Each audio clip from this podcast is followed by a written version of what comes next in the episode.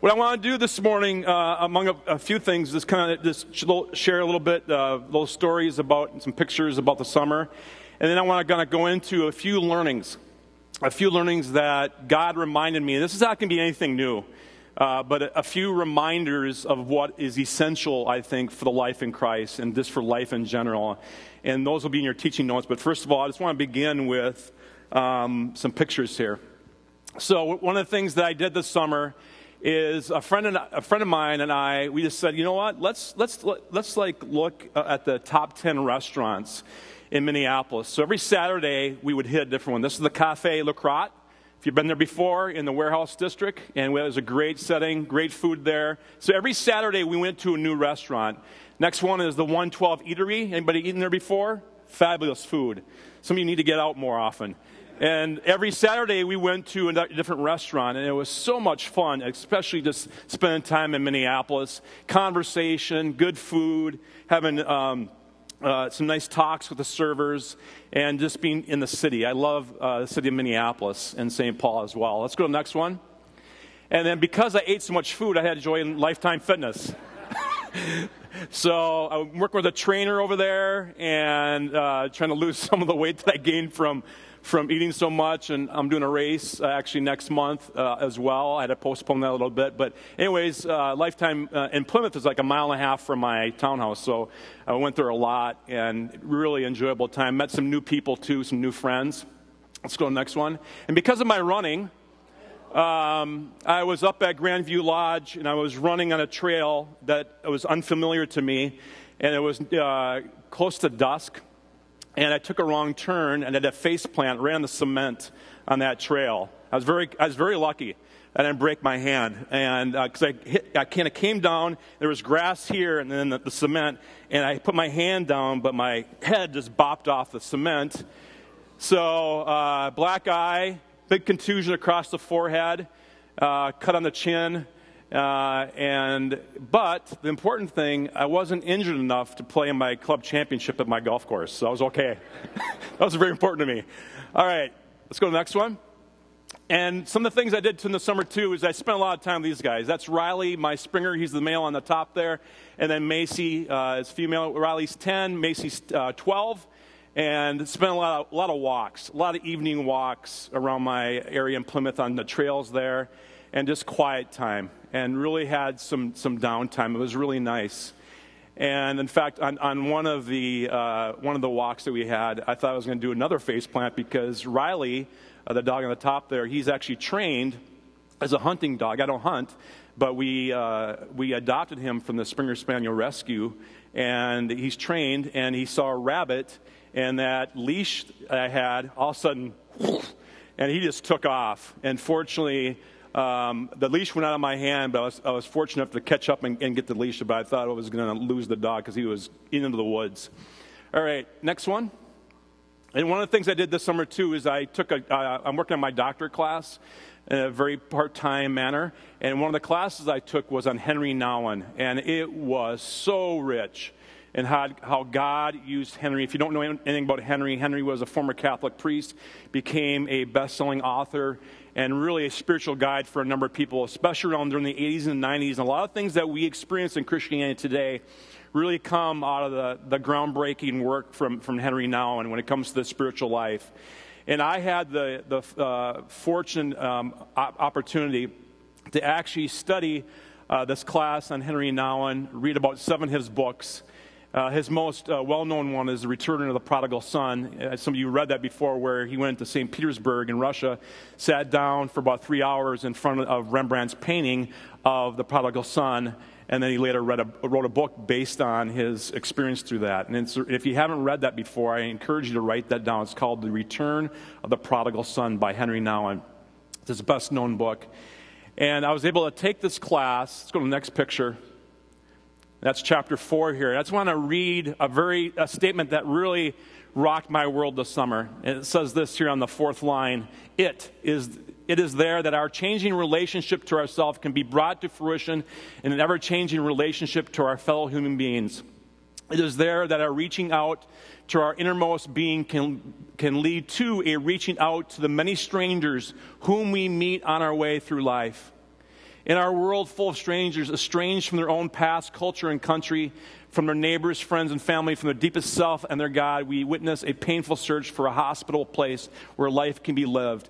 And that was one of the things that God really called in me was to be open, to be open to random experiences and conversations with people I, I didn't know.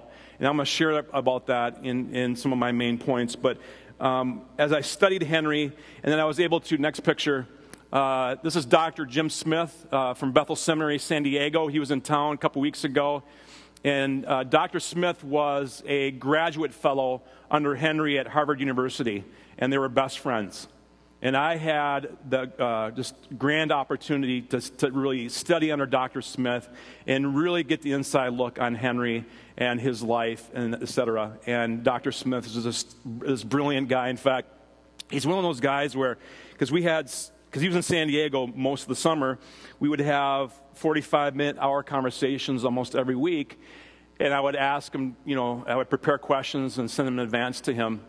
And then in, uh, as we met in St. Paul a couple weeks ago, I returned back to a question that I had asked earlier on um, that he reminded me that I asked before.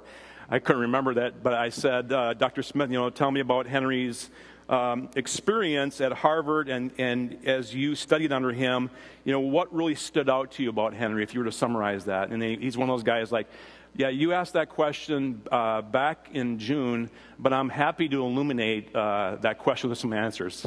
it's one of those guys I'm like, oh, okay. So absolutely brilliant and, and just a charming fellow and uh, great laughter together too. So that was really nice. Well, I, I want to jump in this morning and just t- really talk about a few takeaways for me from the summer. And again, these are going to be very basic. These are going to be very, very much like, oh, this is something I already know. But um, uh, God really reminded me of this. And I think oftentimes uh, God is not really necessarily teaching us new things as he, uh, as he is reminding us. If you look at the history of God's people, the Israelites, over and over and over and over again, He reminds them. He reminds them. And I think a lot of the Bible is reminding us of things that God has shown us. So if you have a Bible, I'd like you to turn to Exodus chapter 16, verse 23, because one of uh, the takeaways for me this summer, one of the lessons that, that uh, stood out to me is simply one word space. And not like space, the final frontier, but space having some capacity in life because I didn't have commitments. I didn't have an itinerary. I didn't have five meetings, eh, you know, uh, each day. But I had this also in the space. And at first, it was a little bit unnerving to have that kind of opportunity where um, I kind of decide on what to do and it was liberating. And it reminded me of the importance of the, the Sabbath, having that as a rhythm in our life, having space. Because God's people, that's a little background before we get to Exodus, Exodus 16, they're coming out of Egypt where they're working seven days a week. Seven days a week, nonstop. And some of you are like, yeah, I work seven days a week. That's not healthy. In fact, they're working seven days a week. Scholars believe that the uh, sort of average age or the average uh, uh, duration of a person in, uh, in Egypt in that time, Israelites typically would live to be about 40 years old because they're working themselves to death. And that was true of a lot of the neighboring tribes and nations. Yet God comes along, Yahweh, God comes along, and He's a particular God. He's different from the other gods that the other nations are, are worshiping. And one of the ways that he's different is right smack here in Exodus 16, verse 23. First time Sabbath is mentioned, by the way. This is God he told them, This is what the Lord commanded. Tomorrow will be a day of complete rest. Circle that, that phrase, complete rest. A holy Sabbath day set apart for the Lord. And he tells them, Don't bake or boil, etc. And for me, uh, during the Sabbath, I realized the importance of Sabbath. I lost that even though I preached a sermon not too long ago before my sabbatical on Sabbath. But I think pastors are, are actually the, the worst offenders of this. It seems like we're always working. And yet, during the summer, I realized the importance for, to have space, to, to have some margin in my life, to have room for the important things, and also having room just to not do anything. And I think for some of us, it's like, it's like if we can't, if we're not doing something, we start sort of like hyperventilating. Something has to be done. The grass has to be mowed. Landscaping has to. I, I just, there were several days I just sat at home. Sat at home, read a book, hung out with my dogs, and that was it. And it felt good. And it was through that process, and I would call that Sabbath living, that God recharged my batteries. And some of you are here this morning, you're like, if, if I simply had two hours of space in my, in my schedule, that would be enough. But I want to challenge you. It's your choice. Your schedule, what you commit to, is your choice. And I had a number of invitations to do things in the summer, and I learned the art of saying no. And I'm committed to go forward with that that, that saying no needs to happen. And a lot of us are reluctant due to that because we don't want to let down that person, or we don't want to let down uh, that, that group over there because perhaps they'll, they'll, think of less of us. But you have to say no in order to guard your schedule, to guard your life. Because it isn't just for schedule for schedule's sake, it's actually what God did in my soul during this time to have rest, and then to go out and just go for a run when I didn't fall on my face. Uh, but just to exercise, or perhaps to have coffee with a long lost friend. That's what actually what happened. I, I, and I'm going to get this in, this in a second when I talk about community, but just having space to have time with old friends that I was too busy for before. And when God does that in our lives, when He creates that space, it's amazing what I call these sort of uh, divine interventions where, where, it's nothing big. It's, it's not like the stars are moving and, and, and you know, the moon turns red or something, but these ordinary, uh, everyday sort of opportunities God would throw my way where I wasn't in a hurry. It took me about two weeks to get past that. When I hit my third week of the sabbatical, it was like, whew, I wasn't hurried. I felt like I could move slower. I began to lose track of which day of the week it was. That was a good sign, by the way. Garbage day for me is Wednesday. This happened twice. I brought my garbage on on Monday night. that was a good sign. Wore my watch. I wear watches all the time. I think I wore my watch once the entire summer. And, and Os Guinness talks about in a book called Reclaiming Time. And some of us need to do that, to slow it down, to have the space in our lives. And why would God want to do that? Is God simply doing this with the Israelites and for us today? Because it still applies today. And I would say it doesn't have to be a Sunday, it can be any day of the week. As, as Jesus reminds us, uh, man was not made for Sabbath, Sabbath was made for man. And, and when he's talking to the Pharisees about this, this legalism um, in the New Testament. And it's up to you, though, to, to carve that out in your schedule. To say, okay, if you can't do a full day, how about half a day? Half a day where you just kind of let go of everything, turn the phone off. And I did that a number of times. I was off social media for nine and a half weeks. That was so good for me. A lot of times my phone was off as well. But, but just taking time like that. And, and why would God do that? It's a means to an end because God wants to do something in our lives and what He wanted to do for the Israelites. Jeremiah chapter 29, if you have a Bible, verse 11, or you can follow along in the teaching notes. The whole idea of space, of having Sabbath, of having the capacity for the important things in life is really centered on what God wants to do in your life and my life. Jeremiah chapter 29, verse 11. It's a well known passage. For I know the plans I have for you, says the Lord. They are plans for mediocrity? No. Sub average? Uh, eking it out? No. For good. In the Hebrew, it's actually a superlative. It's, it's, it's, it's actually a great, and Jesus actually rephrases this in John 10 10, a good and better life the life abundant. That's what Jesus wants for you. That's a promise. He wants you to live a good life. And some of you, I think that you, you have, maybe you've been away from church for a long, for a while, or perhaps your upbringing. And I've had conversations with people um, as we talked in coffee shops, the golf course, this random, random uh, occurrences. and it's like they come out of certain context and, and they have this view of God. And, and uh, you know, and I, oftentimes I think we, we make God in our image rather than the opposite.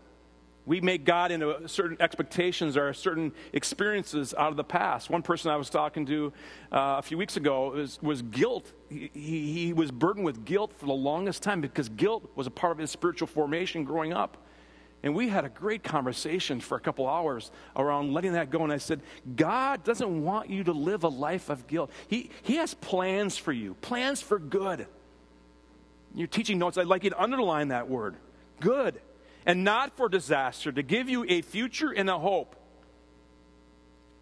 There's hope in God. So no matter where you're at, no matter where you're at, you might be in financial straits, you might be coming off a divorce, you might be coming off of a layoff at work. You might be coming off uh, wherever, fill in the blank, God knows. But God has a plan for your life, and it's a plan for good. You have a future and you have a hope. And, and when we kind of create that space in our life and take time on a regular basis, we begin to hear this plan that God has. And I think it's by having space, having Sabbath living, that we're reminded again of what God is trying to do in us to refuel us, to rejuvenate us for this good life. And if you're not taking that time, then you forget or you miss out on what I believe is what God wants to do in our lives to bring good, slowing down. And I think, again, for us, it's to say no. The second lesson that, that was a takeaway for me was community. Again, no like earth uh, shaking uh, sort of lesson, but I was reminded again the importance of community, that you and I are not meant to live life alone. And, and a lot of us have casual relationships. I'm talking about deep relationships. Who are those two or three people that you have in your life? If you don't, pray. I remember, I remember praying uh, back when I first started in, in, pastoral ministry a number of years ago. I didn't have that person in my life. I began to pray, God, please bring up like a best friend, a, couple of best friends in my life that are either in ministry or that can, can understand me, that we could do life together. And he answered that prayer. It took about a year of praying that, but if you pray that over and over, God will bring somebody in your life. Community is important. And community is not important just with those who uh, are close to us, but even community with people perhaps that, uh, as I mentioned before, that we've lost track of, old friends. And because I had this sort of space and capacity, uh, a really good friend of mine that I grew up, uh, long story short, I was growing, in, growing up in Minneapolis. We moved to a dairy farm in Wisconsin when I was six years old, first grade. And then I lived there on the dairy, our farm for uh, nine years through ninth grade. And then we uh, sold the farm and came back to Minnesota. But that group of students that I had from grade, grades one through nine, there was 30 of us. And um, in the last five years or so, we've reconnected. And we've reconnected uh, around March Madness in March. We get over to a place in Hudson and we just hang out together and watch college basketball, but it's not really watching college basketball. It's just hanging out and just catching up with each other. And for the longest time, I ignored it a number of years. But five years ago, I just felt God saying, Craig, you got to reconnect with, because those are the classmates I'm really close to, not the ones so much in Minnesota. So, uh, one of my best friends growing up, Joe Kuzlik, and I've shared some stories about him, but Joe, uh, his dad died, Jack Kuzlik, and one of the hardest working men I've ever met. And this, this you know, iron steel farmer, worked so hard. And our families were very close growing up, the Kuzliks and the Cases. And Joe and I are the same age. My brother and their uh, uh, older son were best friends as well. We did a lot of stuff together. And Joe's dad died, and the funeral was on a Monday.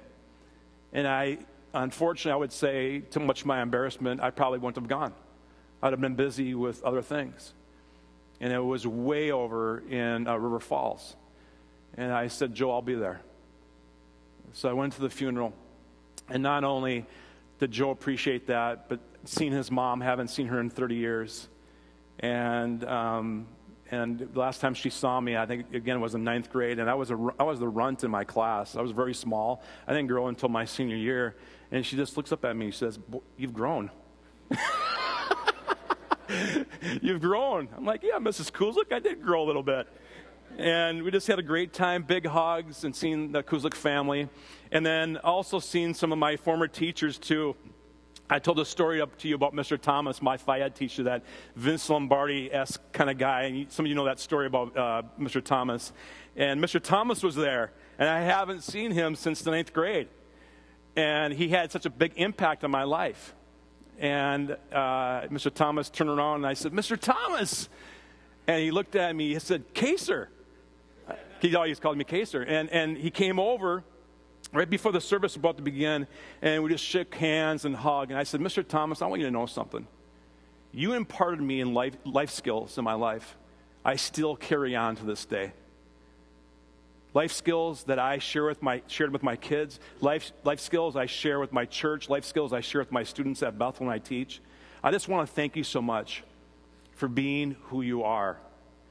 And he, then he said, What was one example of that? And I said, Well, my brother's senior year, where you guys were undefeated, and uh, my brother was a star running back for that team, and we were heavily favored to go to state. And we played uh, Osceola, uh, Wisconsin, in the opening uh, bracket, and Osceola was really good. And uh, we lost 50 to 42 in double overtime. It was crushing. And I remember Mr. Thomas watching at the end of the game, and so, somehow I just saw him. He was like bent down, and he, he was just had his, his head down. Well, the next morning, and this is the way our school was, I had Phys Ed at 7.30 in the morning, and Mr. Thomas was our Phys Ed teacher. He would drive us in the school bus from the school to the soccer fields. He showed up. A crushing defeat. It was late. It was like midnight when that game got done. Yet he showed up. He followed through. That perseverance I saw in, in him was one example of life skill. And I said, That was one example, Mr. Thomas. And then I said, and I shared some other sayings that he would, he would have, like, if it's worth doing, do it right. And he said to me, I think you were the only one listening those days, Craig. and I just thanked him so much. And I, looked, I turned over, and there was Mr. Uh, Schleep, my biology teacher. And I said, Hi, Mr. Schleep. I got a D in your biology class. And he looked at me and said, Well earned. I was like, okay, see you later. but spending that time, it was just so enriched. It was so good for me just connecting with those old friends. And I said, you know what? I need to do this more. And I did that with a number of people, just old friends I had not seen in the longest time. Community is important. And when you have space in your life, uh, that happens. I want you to turn to in the New Testament, Matthew chapter 20, verse 17. And what we see over and over is Jesus really being intentional about community because you have to be intentional. You got to carve out time. And in our schedules, doing that. In, in Matthew chapter 20, verse 17, it's just simply this as Jesus was going to Jerusalem, he took the 12 disciples aside privately. I just stop right there because we see that phrase over and over and over again. I think I counted 25 of them simply in the Gospel of Matthew where he pulled the disciples aside and he would spend time with them. And I imagine sort of a little bonfire. They're sitting around the bonfire and having a conversation, and Jesus sort of imparting his teachings to them, doing life together. And that's community. You got to be intentional about that. Community is important for us. And another guy, um, actually, one of the main friends I spent time with this summer, as you know, I've told many stories. He's actually going to preach here in October. He's the senior pastor uh, at Crossview Covenant in North Mankato. And Brad Jackson and I have been best friends for about 11 years. And he's been there every step of the way in my life, and, and me as well for his life. Let's take a look at this picture right here. This is Brad and I golfing. Yeah, it was 100 degrees when we teed off there. I was happy. You can see Brad's look. I was dragging along that day. Anyways, a lot of times, Brad and I spent a lot of time on the golf course this summer. And also, I spent a couple nights staying overnight at his house and spent time with his kids, Genesis and Trinity. And this family is so dear to me, and Brad is, is one of my best friends. And he's a, a friend who encourages me, holds me accountable, challenges me, and is just one of those guys that I can, I can be myself and he, it's nice that he's a senior pastor as well because we go through um, uh, some shared challenges, but just an important friend. And um, on this one, you can see here, so he's driving the cart. Okay, he's driving the cart because early, early in the summer we were uh, driving along and I was driving the cart, and Brad's really particular about who's driving the cart, but I happened to get there first, so I was driving the cart. And I was driving the cart, I made a turn on hole number nine and made this turn around. and then there was these uh, sort of uh, like guardrails or medians or just concrete blocks. And I wasn't paying attention because one of my friends was teeing off on hole number one, and I turned over and I'm like, "Hey, John!" And and all of a sudden the cart hits the the concrete blocks, and pretty soon it's on two wheels. it's like Dukes of Hazzard. And, and, and, and then Brad is like just going nuts. I'm like, Brad, we're to be okay. We're to be okay. And he like jumps out, and I'm just kind of finally landing there right there. And he said, okay, Craig, and this is back in early July. You're not driving again. That's it. My uh, golf cart license got revoked. Anyways, but, uh, you know, for me, this isn't easy. You, you, might think you might know me or you might have exchanges with me and think that I'm very individualistic. Again, grew up on a farm. I'm a high achiever. I'm very individualistic. I'm used to doing things on my own. So for me, I just drew a line in the sand and said, you know what? This needs to continue on, continue on with Brad and others. That I'm not going to do life alone. And that's going to have implications for my future in a few different ways. But also community with strangers. That was something that I really learned from Nouwen on how important it is to have, have hospitality to a stranger is when you have an interaction is, is a way where you actually become the host and they become the guest, just like you'd have people over to your house. And a, a few weeks ago, a lot of golf stories, I'm sorry, but a few weeks ago, I was up at Cragun's and I got paired with this guy, and they had a web.com tournament going on there. So we were stuck on this one, on one of their 18 holes, and we had to share carts because they were uh, low in carts. And I got paired with this guy from Minneapolis, and I'm like, uh, I, I, really want to be myself. I'll, I'll, play golf with him, but I don't, I don't want to share a cart with a complete stranger. And, and, anyways, they're like, no, that's not going to happen. We don't, we don't have enough carts. We're going to have to share a cart. And it just got, kind of got frustrated because as we were playing, this guy just wanted to keep talking. And then he found I was a pastor, so he even had more stuff he wanted to talk about. He was a member at Westminster uh, Presbyterian, beautiful church in downtown Minneapolis. And he had a number of questions for me. And, and my game was bad. It was really bad. My, golf, my ball was going in the woods, and he's talking. And I'm like, stop talking. I just want to play golf. But then I felt this nudge from God through my readings of Henry Nouwen also scripture like, Craig, forget the game. Forget the game. Forget the score. Put the scorecard away. Be a host. He's your guest. And we had a wonderful conversation. Once that happened, it was like a, it was like a shift, a paradigm shift. And he talked about his kids. I talked about my kids. And he works for uh, RBC Capital, and just a, a wonderful individual. And uh, we exchanged cards, and we're going to stay in contact. And for me, I, I was reminded again by God that, you know what? Just need to listen more, Craig. You need to listen more. And I want to share a quote from Henry Nouwen about listening. Listening is much more than allowing another to talk while we're waiting for a chance to respond. Okay, for some of us, that's all you need. Okay? Listening is much more than waiting for a chance to respond. The beauty of listening is that those who are listened to start feeling accepted.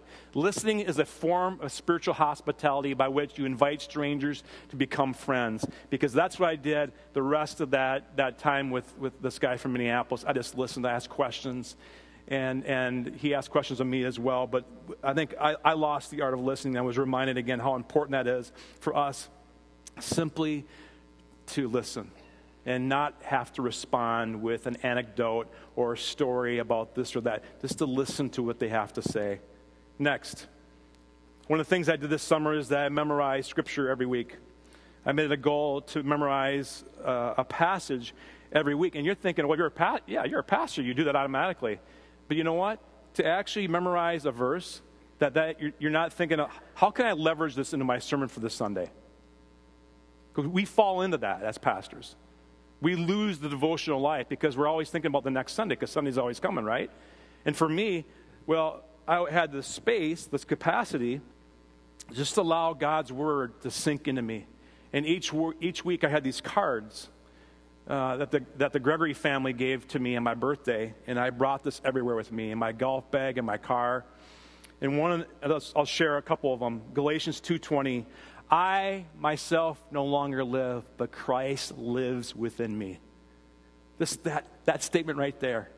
I thought for two weeks just on that statement. I myself no longer live, but it's Christ who lives within me. Uh, so I have this, this life. I have this life in this earthly body by trusting in the Son of God. And it continues the Son of God who loved me and gave himself for me. Then another one, Joshua chapter 1, verse 8. Study this book of law continually. Meditate on it day and night so you may be sure to obey all that's written in it. Only then will you succeed. And then, of course, Philippians 4, 6, 7, 6 through 7 that we talk about quite a bit. Don't be anxious about anything. Instead, pray about everything. Tell God what you need and tell Him thanks for all the good that He's done in your life. And when you do that, you experience God's peace. The peace of God, which surpasses all understanding, will guard your heart and mind. And I love this uh, translation, NLT, as you live in Christ Jesus. So every week was a different verse, a different word, verse and it washed over me. Washed over me. And it reminded me again the importance of God's Word.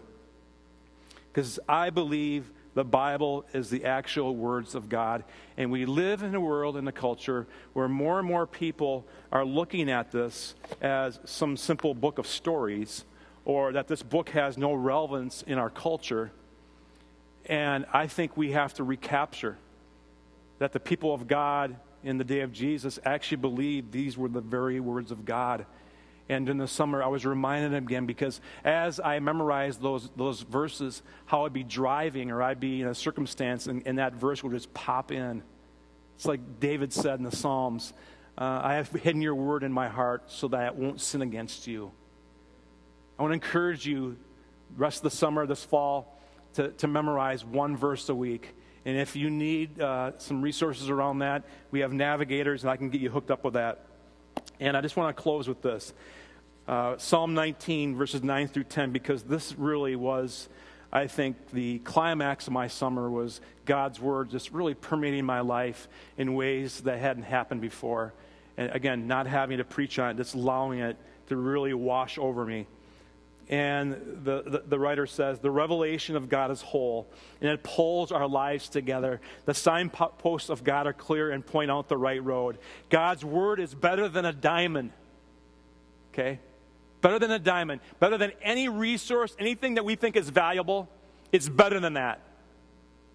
And the question I want you to walk away with this morning and wrestle with do you believe that? Do you believe that God's word is more valuable than anything you have? Because back in the first century, with some of these people that, that were early Christians and had the only copy of the Gospel of John, and the Romans come to, came to them and said, Hand that over or we're going to kill you. And they gave their life so that you and I have the Gospel of John in this book. Okay, these pages are filled not only with stories of people, but people who gave their lives so that we could have this, this Bible that's so valuable, more valuable than a diamond. Better than a diamond set between, between emeralds. You like it better than strawberries in spring, better than red, ripe strawberries. And Nouwen says this I'll close this quote The Bible is a spiritual director. People must read Scripture as a word for themselves. And my prayer for you this fall, and we're going to be launching a brand new series called Living Beyond Myself. Starting next Sunday, I'm going to jump in on Labor Day weekend and, and talk about living beyond ourselves and, and really, in a lot of ways, serving, how we can get, get plugged in. A number of you are not plugged in yet as a volunteer, and I, I want to find ways that you can do that. Others of you don't know your spiritual gifts yet, and that, that term alone is like foreign to you, and we want to help you find out what that is.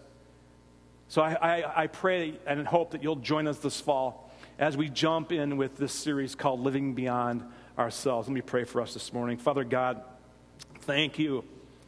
Thank you for this community uh, called Maple Grove Covenant Church that is a family to me. In many ways, it's like returning back to a family after a, a long departure. Thank you for their love. Thank you for their support. Thank you for just the number of prayers that people are praying for me, sending me notes and cards at home that they're praying for me. And God, it is so good to be back. It is so good to be back, and what a privilege it is to me to be a part of this community who loves you, loves all people, and wants to make a dent in this world. In the name of the Father, and the Son, and the Holy Spirit. Everybody said? Amen.